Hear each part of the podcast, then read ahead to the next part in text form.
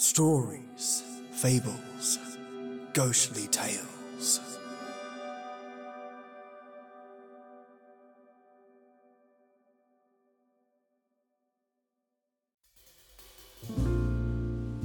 G'day, you lovelies. I hope you had a wonderful weekend. And you know what day it is, mates? It's Sherlock Holmes Monday. An old time radio episode remastered just for your beautiful ears. Today I bring you Sherlock Holmes and the affable Watson in the tale The Great Gandalfo. No linkage to Lord of the Rings. We've got spies, we've got subterfuge, betrayal, mystery, and the usual hilarious Watson and Sherlock dynamic. Not to mention, folks, magic. And deadly magic, my listeners. And this particular episode was a doozy. Not only did it have blips, bops, and skips, which I pulled out as best I could like a splinter in one's own hand, but also recording mistakes by none other than Sherlock and Watson themselves. Nothing serious, but I'll show you what I mean, so you can hear the magic of editing with your own ears. Line 1, He wouldn't have to, and he ne- never did leave his armchair in London. Listen to this. and now with it cleaned up, line 2. He wouldn't have to, and he never did leave his armchair in London. Listen to this. Simple, right? But getting it bang on is a joy of mine. And only possible with some fancy footwork software. Thank you, Patreons. Anyhow, pour yourself a lovely Earl Grey, turn up the sound, and get cozy. Because this one will be an episode you enjoy. Let's listen. And now let's visit with our good friend, Dr. Watson. I know he's expecting us. Come in, come in, come in. Ah, good evening, Mr. Bartell. Evening, Doctor. Oh, you have the old black tin dispatch box out again. I Yes, see. my boy. I've just been refreshing my memory on one or two points in connection with tonight's story. Uh, draw up a chair. Thanks. That's it, that's it. The tobacco's in the jar beside you. Thanks, Doctor. Uh, you know, I'm particularly excited about hearing your story tonight. Uh, last week you told us that Sherlock Holmes' brother, Mycroft Holmes, took part in the adventure. That's quite right, Mr. Bartell. I didn't even know Mr. Holmes had a brother. I wish you'd tell me something about it. Well, Mycroft was seven years older than Sherlock, but the difference between them was amazing. While Holmes was lean and consumed with a burning energy, his elder brother was fat and lazy. And yet Holmes has often told me that Mycroft was his superior in powers of observation and deduction. Well, that you've thoroughly whetted my appetite, Doctor. How's about it? Very well, my boy. I suppose this story really began in Mycroft Holmes's room at the Foreign Office in London. Although uh, I've said he was a lazy man, he did hold a position of considerable importance. In fact, you may remember that on more than one occasion Holmes has said Mycroft is the British government. But uh, to get back to my story. It's on a June morning in 1912, just before the First World War, that a young man in the Foreign Office named Guy Travers stood talking to Mycroft Holmes, who sat sprawled in an armchair before him, his feet resting on another chair, his cupped hands cradling his ample stump. Holmes, I say, Mr. Holmes, you haven't gone to sleep, have you, sir? No, Travers, I'm not asleep. I'm just waiting for you to get to the point. Well, sir, the point is that I'm on the track of a most elusive female spy. Dear me, how exhausting. She's dangerous, sir, very dangerous. She's not only a collector of information, but a sort of central clearinghouse of military secrets as well. You seem to be a little young, Travers, to be on such a case. I asked for the assignment, sir. Why? Female spies aren't as glamorous as they sound, you know. No one knows that better than I do, sir. You see, my brother got mixed up with this girl two years ago. He was cashiered from his regiment and committed suicide. I'm sorry, Travers. Tell me what you found out about her. You say you've been on her track? I've traced her to a number of seaside towns, but she keeps slipping through my fingers. Have you a list of towns? Yes, sir. Here you are. No, no, no. You read 'em to me. Well, I first got on her track at Torquay. From there, I followed it to Weymouth, Bournemouth, Portsmouth, Bognor, Worthing, Hove, Brighton, and... I uh, trust you drew the obvious conclusion. I think I did, sir. Several of those towns are naval bases. No, no, no. The list you've just read me is a recognized theatrical circuit. Oh, I, I never thought of that. The simplest way to track down your spy is to find whether she was appearing in either a play or a variety act in all of the towns on the dates covered by your inquiries. Yes, Mr. Holmes, I'll do that at once, and I'll report back to you. Oh, if you must. Close the door quietly, won't you? I'm confoundedly sleepy.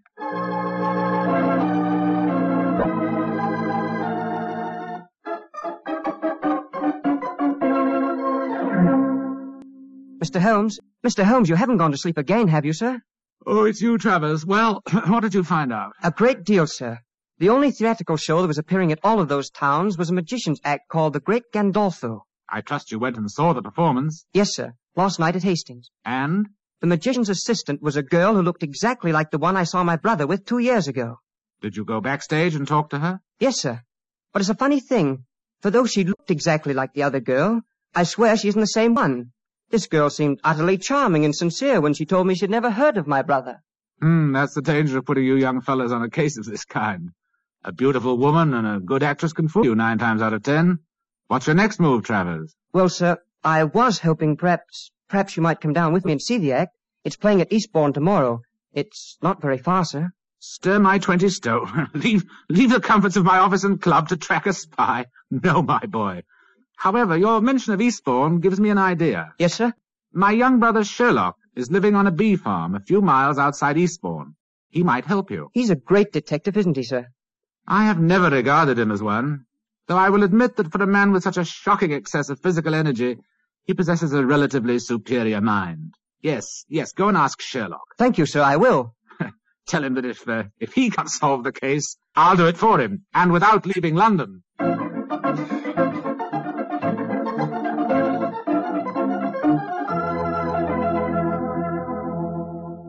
And so, Mr. Holmes, I did as your brother suggested and came down here to Eastbourne to tell you about the case. I quite understand, Mr. Travers. Very interesting story it is, too, my boy. I'm certainly glad that I happen to be staying down here with you, Holmes.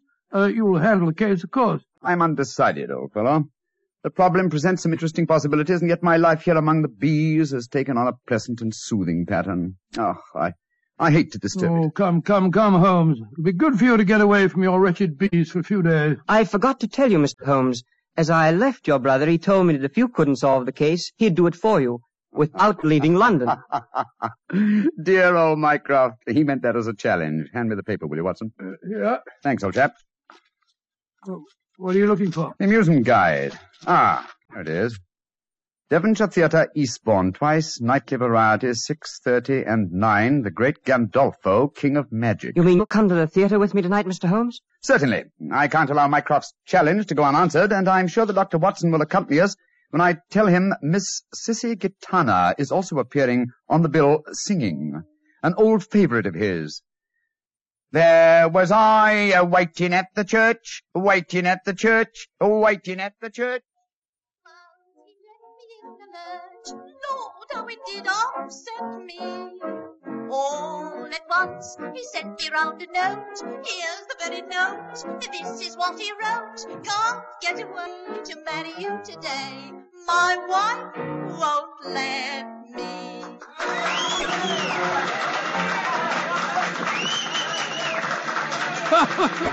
That's a most entertaining woman, Sissy Katana. and that's good looking, too. My wife left me. The Great Gandolfo's next, Mr. Holmes. Yes, I was just studying the program. Ha ha ha! He's not exactly modest in his claims. Is he- The great Gandolfo, the world staggering illusionist.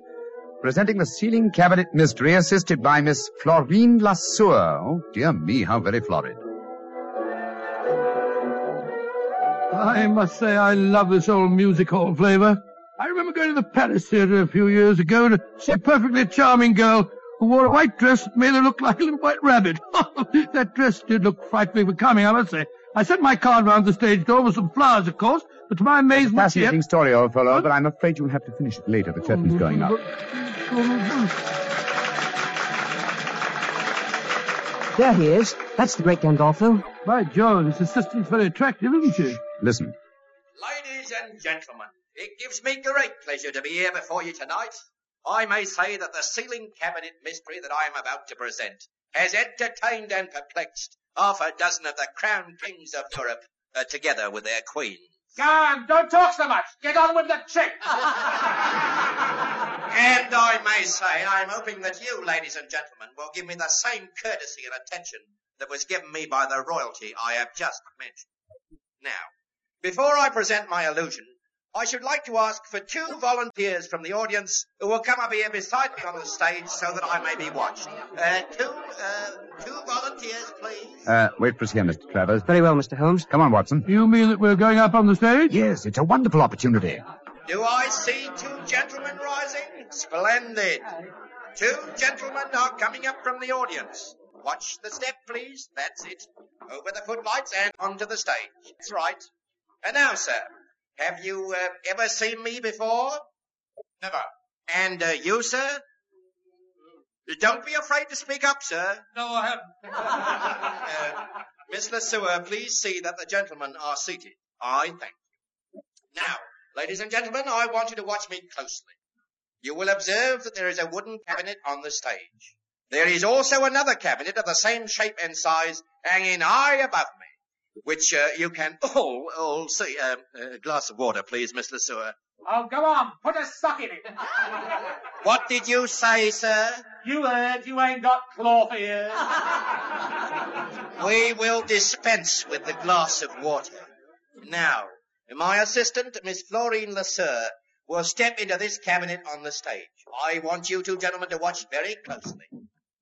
Miss Lesueur is now lying inside the cabinet, is she not? Yes, she is. Uh, Very well. I close the lid. So, I uh, lock it with these bolts. And now, I ask one of you gentlemen to attach this uh, padlock to the box. Uh, you, sir. Will you oblige me? Very well. I thank you. And now, ladies and gentlemen, before your eyes you have seen Miss Lesueur enter a cabinet on this stage. A cabinet that has been bolted and padlocked. You can still see the duplicate cabinet hanging above me by an attachment of wires and pulleys. I now count a one, a two, a three, and fire this revolver at the cabinet above me. Now, if you two gentlemen will kindly help me, we will lower the ceiling cabinet to the stage.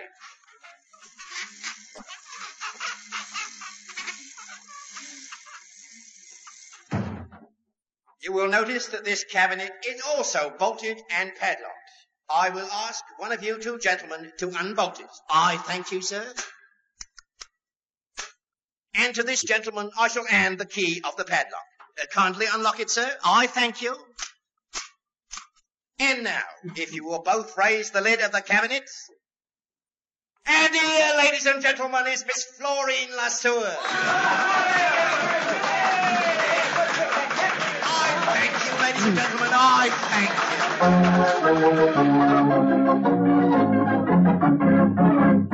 you.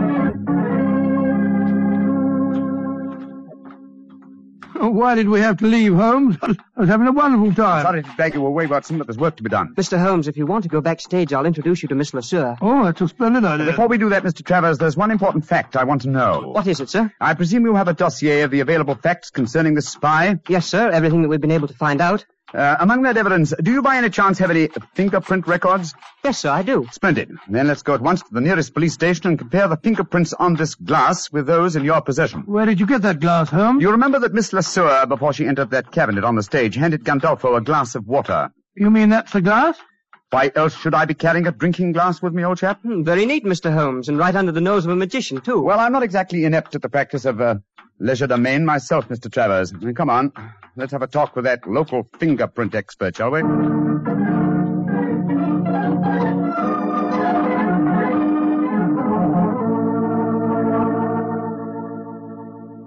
Mr. Holmes, the fingerprints on this glass you brought me are not the same as the ones shown in this record. You're positive? Oh, absolutely, sir. Just as I thought. I'm much obliged to you. Always glad to help a gentleman like you, Mr. Holmes. Thank you and good night. Come on, Travers. Watson? Yes, I wish you'd explain what you're up to, Holmes. So do I, sir. I'm completely in the dark. Surely it's obvious.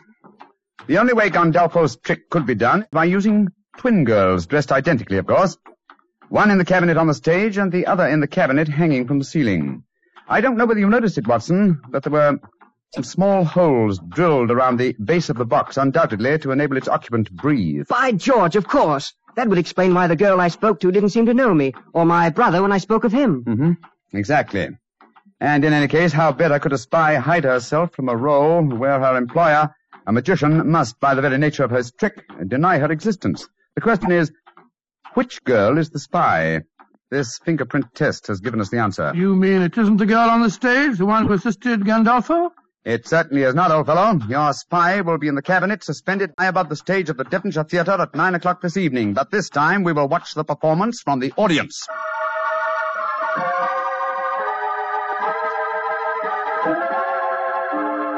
Now, watch me closely, ladies and gentlemen. There is no deception. A one, a two, a three. And now, if you two gentlemen will kindly help me, we will untie the ropes and lower the ceiling cabinet to the stage. Holmes, we, we mustn't let her get away. Don't worry, old chap. But keep your eyes skinned. He may have a surprise for us. And I will now ask one of you two gentlemen to unbolt the cabinet. I thank you, sir. And now, if this gentleman will take the key and unlock the padlock, I thank you, sir. And now, if you will both raise the lid of the cabinet, I thank you. And here, ladies and gentlemen, is Miss Florine Lasseur. Miss Lasseur, step out, please. Miss Lasseur, bring down the curtain. There's been an accident. Come on, Watson. Let's get up on the stage. Right, you are, Holmes.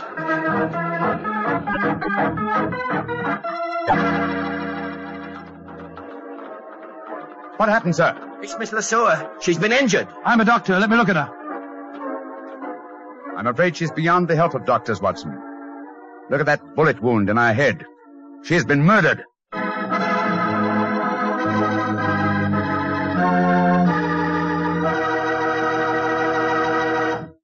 And now back to Dr. Watson and tonight's new Sherlock Holmes adventure, The Great Gandolfo. What happened next, Doctor? You just got to the part where you and Sherlock Holmes on, on the stage of a vaudeville theater were examining the dead body of one of the great Gandolfo's assistants. That's right, my boy. As you can imagine, the excitement was intense. The local police were soon at the theatre, and the officer in charge, a certain Sergeant Buff, seemed to take a very great personal dislike to Sherlock Holmes. Great Sherlock Holmes comes out of retirement to teach our police force how to handle a case. Oh, he? Sergeant Buff, you're being ridiculous. I'm not trying to teach the police anything. You follow your own line of investigation, and I'll follow mine. And supposing I say I don't want private detectives poking their nose into a police investigation. Then, my good man, I shall report your conduct to the local chief of police and obtain the necessary permission. Uh, no need to get uppity about it, Mr. Holmes, but too many cooks spoil the broth, you know. Oh, an extremely profound remark, Sergeant. And now, if you'll excuse me, I've work to do. And so have I, and we'll see who gets to the bottom of this first. I'm going to Gandolfo's dressing room.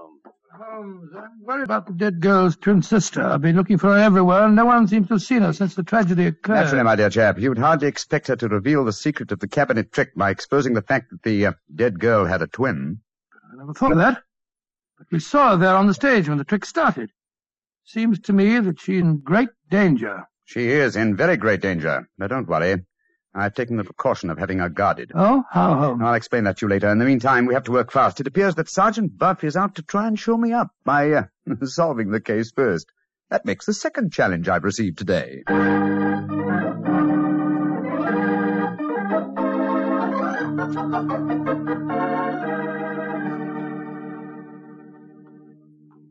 Well, Mr. Holmes, and how are you getting along? Splendidly, thanks. And you? I'm beaten, I don't mind admitting it. I thought at first the one man it couldn't be was Gandolfo because he was on the stage all the time. But then it seemed to me that he might have fired a live bullet when he shot at the box on the ceiling. The angle from the stage wouldn't coincide with the bullet hole in the bottom of the box, Sergeant. That shot must have been fired from the audience below. Uh, Mr. Holmes, uh, you know who did it, don't you? Yes, Sergeant, I do. I, I wish you'd tell me, Mr. Holmes. It should be obvious, Sergeant.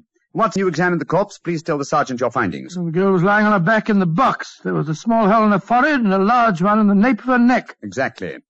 And since the point of entrance of a bullet is smaller than the point of exit, it proves that she must have been shot lying in the box from above. Once the box was in position over the audience, uh, she could have been shot only from below. Therefore, the girl had already been killed when the box was hoisted to the ceiling. By Jove, yes. And only one person could have done that. Only two. Oh, how do you figure that out, Mr. Holmes? The dead girl's sister had the same opportunity as the great Gandolfo himself. Of course she had. Uh, now I see why you were having her watched, Mr. Holmes. If you'll excuse me saying so, sir, I begin to think it's a good thing you're on this case after all. Oh, that's very generous of you, Sergeant.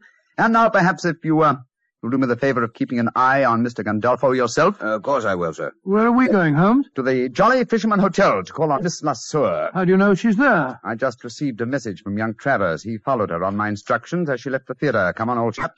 There's no time to be lost.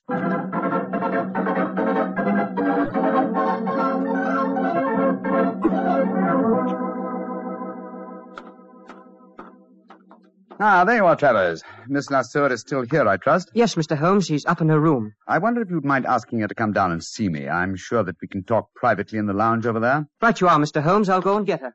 What are you going to say to Miss Lasseur, Holmes? That depends on her attitude, old chap. Come on, let's go into the lounge, shall we? Oh, it's a lucky thing that you had her followed. It was an obvious precaution, Watson. You see, I realized from the very nature of the cabinet trick that Miss Lasseur would have to leave the theater after escaping through the trapdoor below the cabinet uh, that was on the stage, before her twin sister descended from the cabinet, suspended from the ceiling. And she doesn't know that her sister's been murdered, huh? If she is innocent, she doesn't. And if she is innocent, then we'll know that our murderer is Gandolfo. Shh, here she comes. I've told Miss LeSueur that you want to talk to her privately, Mr. Holmes. If it's the act you want to talk about, Mr. Holmes, I've nothing to say. Magicians have a code of honor, you know. I quite appreciate that fact, Miss Lasseur. Won't you sit down? What do you want with me? I have news for you. News of your twin sister. My... I haven't got a twin sister. My friend knows exactly how the cabinet trick is done, my dear young lady. Yes, you might as well tell the truth, Miss LeSueur. All right, then, so I have a twin sister. What of it? No crime in that, is there? What are you getting at? I want you to believe that I'm here to help you, my dear. You're going to need help and courage. What are you getting at? Oh, come on, tell me. I'm sorry to be the bearer of bad news. Miss Lasseur, your sister, is dead. Dead? Huh, I don't believe it. I'm afraid it's true. She was murdered. You're lying. This is a trick. You're trying to make me give myself away. I'm trying to get at the truth. Your sister was found shot through the head when the cabinet was lowered to the stage tonight. I, I still don't believe it. Why should my friend lie to you? How was your sister the last time you saw her for the commencement of the act? No different from any other time? Who was responsible for superintending her entry into the cabinet? Gandolfo, or me. She used to go into it before the performance, when the stage was dark and deserted. Did you help her enter the box tonight? No. Gandolfo did. You knew, of course, of your sister's activities. How do you mean?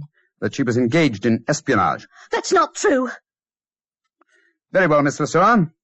If you won't be honest with me, I'm afraid I'll have to turn you over to the police. I think you'll find their methods are a little more crude than mine, though. The, the police? Oh, no. No, don't do that, Mr. Holmes. All right, I'll tell you everything. Gandolfo's got me so frightened of him, I was lying to you. I knew that my sister was working for him. I tried to stop her, but she loved money, and Gandolfo gave her plenty of that. They had a row before the show tonight. She knew you were on the stage at the first performance, Mr. Holmes. Gandolfo had spotted you too, because she was frightened. Said she knew you'd catch her, and she wanted to run away. Gandolfo told her that she had to appear tonight, and they were still arguing about it when they left the dressing room. The dirty swine killed her because he was afraid she'd give him away. And now he'll kill me too. Don't worry, my dear. The great Gandolfo will be beyond the help of magic before this night is out. Yes, he'll be behind bars where he belongs. Travers. Yes, sir. And stay here with Miss Lasseur, will you? We'll be back later. At the moment, there is unfinished business awaiting us at the Devonshire Theatre.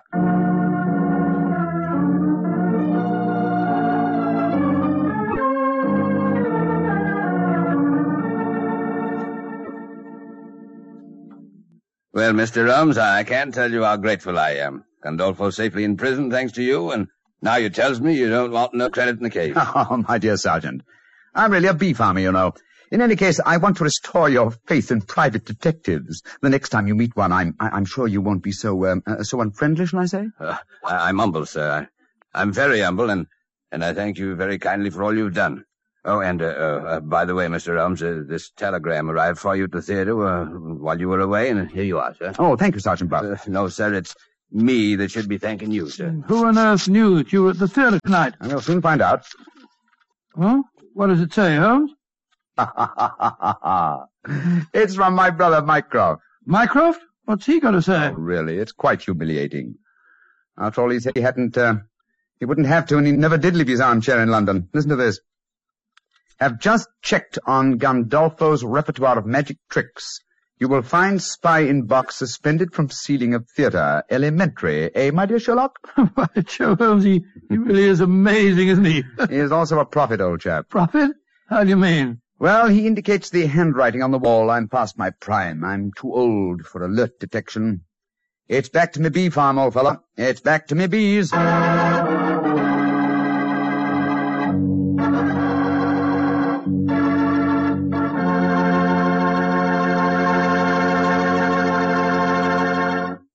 Doctor, that was a swell story. I bet it was an interesting case to work on. Yes, it certainly was. I've always had a fancy for the theater, you know.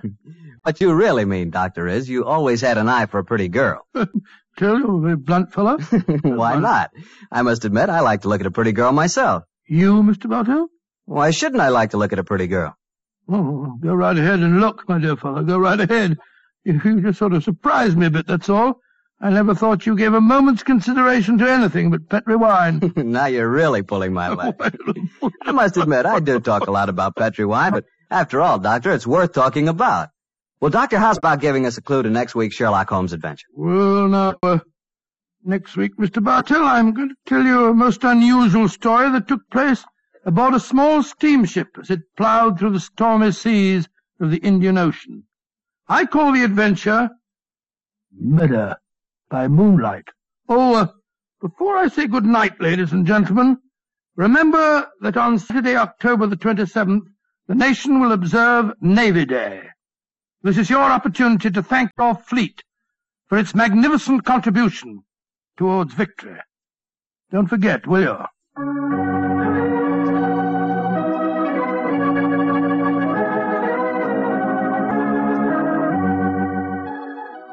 Tonight's Sherlock Holmes adventure is written by Denis Green and Anthony Boucher and was suggested by an incident in the Sir Arthur Conan Doyle story, The Second Stain.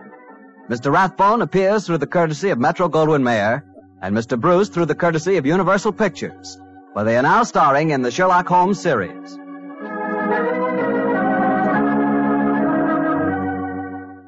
The Petri Wine Company of San Francisco, California, invites you to tune in again next week, same time, same station. This is Harry Bartell saying goodnight for the Petri family. Sherlock Holmes comes to you from our Hollywood studios. This is the Mutual Broadcasting System.